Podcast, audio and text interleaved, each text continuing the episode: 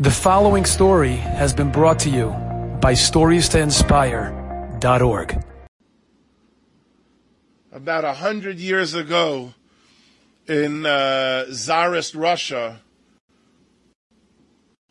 they used to get together in a particular shul, and they would uh, bid on the kibbudim, the honors for Yom Kippur.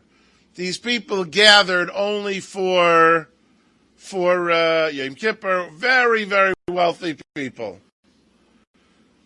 They started the bidding for the most desirable honor, Psicha, for Ne'ilah. Baron Ginsburg, who was Meforsim for his wealth, he bids 500 ruble. That's a tremendous number. The bidding escalates higher and higher until people are trying to outdo him, and Baron Ginsburg ups it to 2,000 ruble.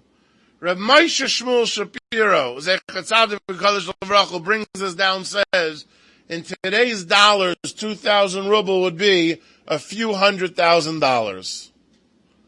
Baron Ginsburg, renowned for his wealth, bids 2,000 ruble.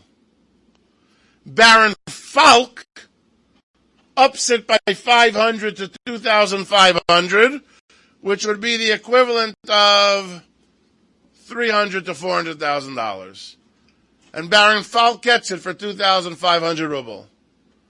After he gets the honor of Psicha for Ne'ilah,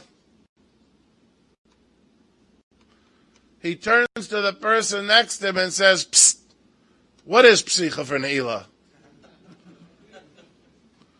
So he turns to the person and says, he turns to Falk and says, you just bid the equivalent of what would be three, four hundred thousand dollars.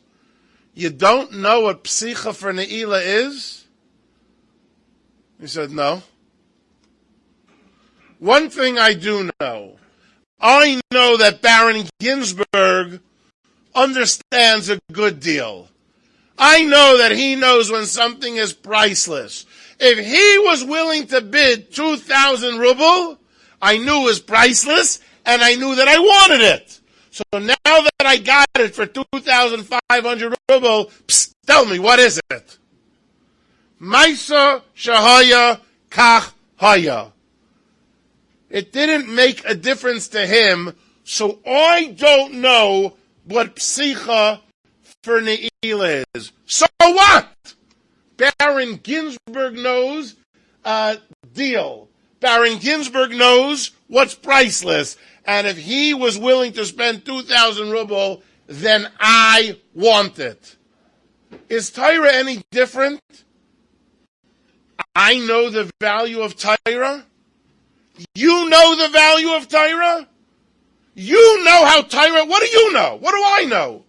We know how Torah protects us. I'll tell you, there's one person that knows. Chazal tell us about Torah, Yikarahi mipninim. So how do you translate that? It's more precious than pearls and diamonds? That's not what it means, Chazal say. The word mipninim is to be read lifnai lifnim. In other words, Torah is more precious than the holiest man, on the holiest day in the holiest place. The Kohen Gadol in the Kodesh HaKdoshim on Yom Kippurim. Did everybody fully chop that sentence? The Kohen Gadol on Yom Kippur in the Kodesh HaKdoshim, and yet Yekorahim Ipninim. The value of Torah is more than that. I am not the concierge on the value of Torah, and neither are you. Chazal are telling us clearly, mipninim. It is more priceless and valuable than the Kohen Gadol on Yom Kippur and the Kodesh HaKdoshim. And so you and I may not know the value. What is Psicha for Ne'ilah? You know how Torah sustains us? You know how the Ribono Shel Olam allows it to protect us? Whether you and I know is immaterial. Chazal say Yakarahim Ipninim, and if it's Yakarahim Ipninim, I just got back a few days ago from South Africa. And I mentioned this Misa there. And in that wonderful community, a man came over to, me. I'm not going to mention his name, someone who became a Baal Teshuva many years ago, a very, very prominent person in the Kehillah, and he said, let me tell you a story. He was in Eretz Yisrael. He was mama's just becoming religious. And he was visiting a brother-in-law of his in Eretz Yisrael that was already from, and there was a big gadol sitting at the head of the table. So he, the brother-in-law, the one who's telling me the story, who's not yet religious, but who wants to become a baal teshuva, he's talking to the gadol. You got to give me something to do.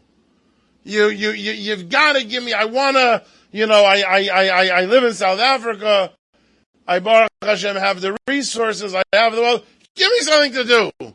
What, what can I take upon myself? So the Gadol turned to this person that asked the question and said, you need to start a kollel. So he said, perfect, done.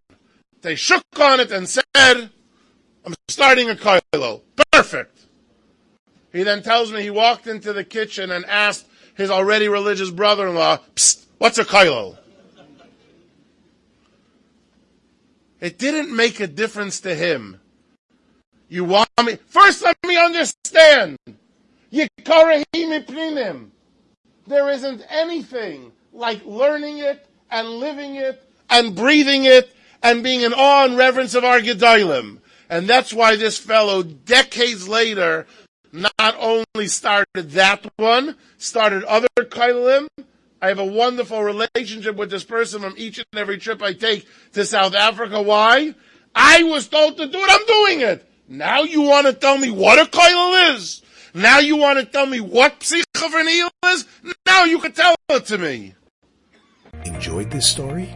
Come again. Bring a friend. Stories to inspire.org.